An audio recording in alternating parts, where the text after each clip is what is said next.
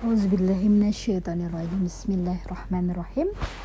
Alhamdulillahirrabbilalamin Wassalatu wassalamu ala asrafil anbiya wal mursalin wa ala alihi washabihi wassalim Assalamualaikum ya Rasulullah. Assalamualaikum ya Habibullah. Alhamdulillahirrabbilalamin Assalamualaikum warahmatullahi wabarakatuh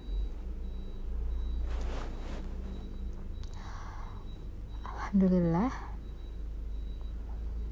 di malam hari ini tepatnya setelah badai isya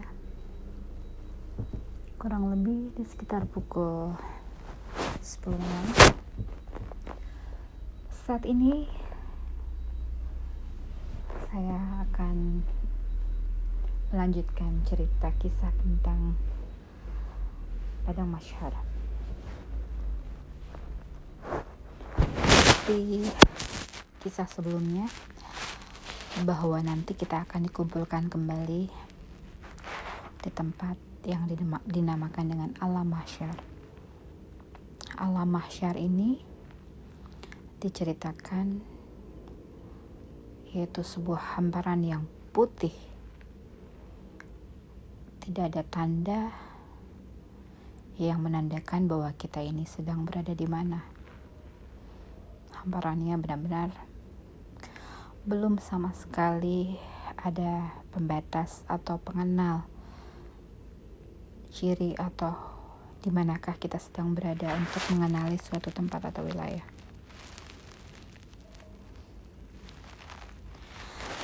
Dan pada saat nanti di padang mahsyar, apa yang Allah tampakkan adalah sesuai dengan pencapaian manusia tersebut saat di dunia.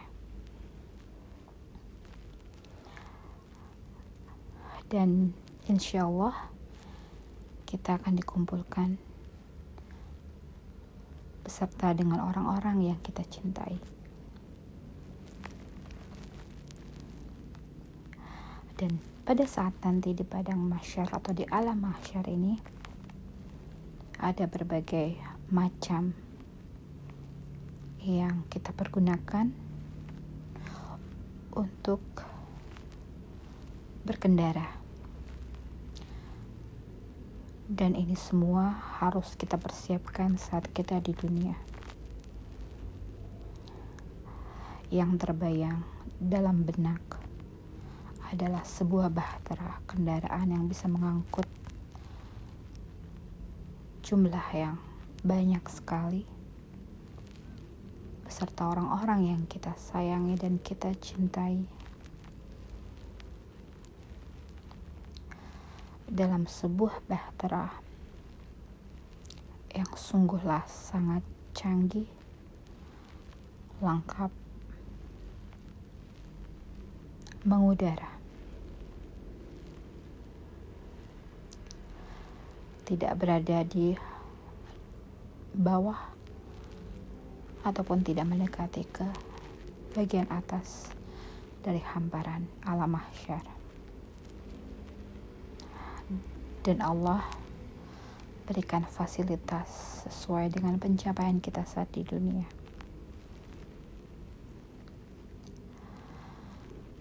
Dan ini adalah bukan waktu yang harus menjadikan kita berleha-leha saat di dunia untuk mencapai sebuah tingkatan saat kita berada di alam mahsyar. Karena apa? Tidak ada siaran ulang untuk dapat kembali ke dunia untuk mengukir sejarah dalam pencapaian kita hidup selama hidup di dunia. Tidak lagi kita memikirkan bagaimana si A, si B,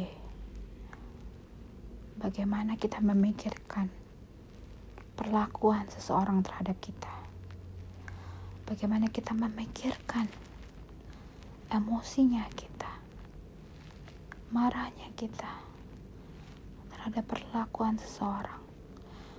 Tak penting itu semua yang kita pikirkan adalah bagaimana kita mencapai pencapaian setinggi-tingginya. Terlebih-lebih kita dapat membawa sebanyak-banyaknya orang-orang yang kita cintai bersama-sama untuk merengkuh segala kenikmatan di alam mahsyar nanti.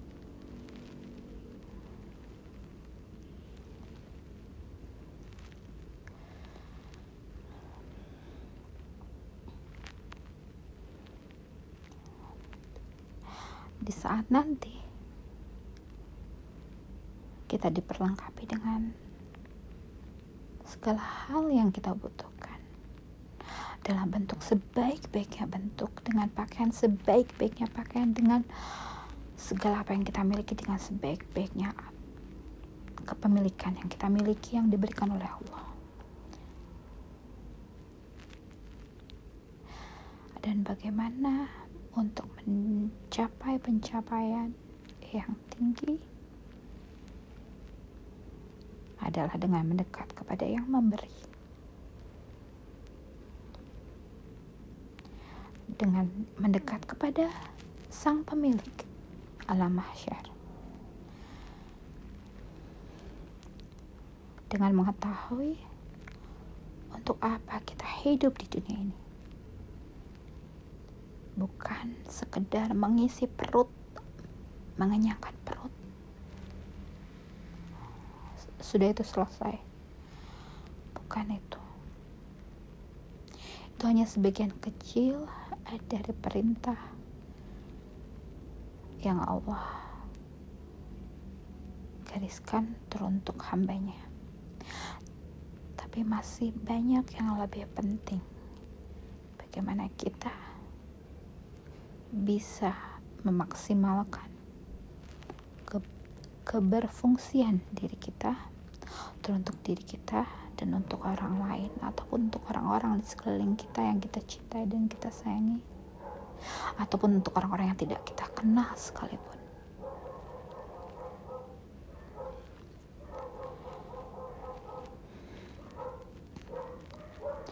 Dan paham bahwa yang Allah akan pandang adalah hati dan amalan soleh. Allah tak memper, mempermasalahkan rupa, warna, tak mempermasalahkan harta, wajah, pendidikan yang kita capai, kekuasaan yang kita miliki sama sekali Allah pandang. Yang Allah pandang adalah hati dan bagaimana dia bisa mengoptimalkan diri untuk kebermanfaatan banyak orang.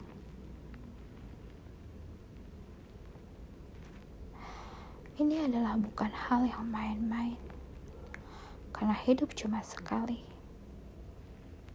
dan bagaimana kita mencapai sebuah kehidupan yang akan kita ulang kembali atas pencapaian apa yang kita lakukan selama kita di dunia. Itu yang akan kita capai nanti. Janganlah berleha-leha. Janganlah larut dalam kemewahan dunia dan janganlah tenggelam dalam waktu yang tak terasa terus berputar. Buka mata, buka telinga, buka mata hati. Allah berikan kita hidup di dunia untuk mengemban tugas mulia. Dan semuanya bersama-sama. Karena kita pun di alam mahsyar nanti bersama-sama. Bersama orang yang kita cintai. Bersama orang yang mencintai saling mencintai karena Allah. Semoga semuanya dimudahkan dilancarkan diberkahi. Selalu didoakan oleh kekasih hati Sayyiduna wa maulana Muhammadin sallallahu alaihi wasallam Semoga Allah memberikan izin agar Nabi Allah memberikan syafaat kepada kita semua. Dan kita harus tahu makna syafaat yang Nabi berikan kepada kita. Dengan semakin mengenali kekasihnya Allah. Sang pembawa pesan ilahi teruntuk kita umat yang dicintai. Semoga kita dapat bersama-sama untuk merekuk perjuangan yang kita lakukan karena Allah serta salawat salam teruntuk Rasulullah. Allahumma salli ala Sayyidina wa maulana Muhammadin sallallahu alaihi wasallam. La haula wa la quwata illa billah. Subhana rabbika rabbil izzati amma yasifun wassalamun ala mursalin. Walhamdulillahi rabbil alamin. Wabillahi taufiq wal hidayah. Assalamualaikum warahmatullahi wabarakatuh.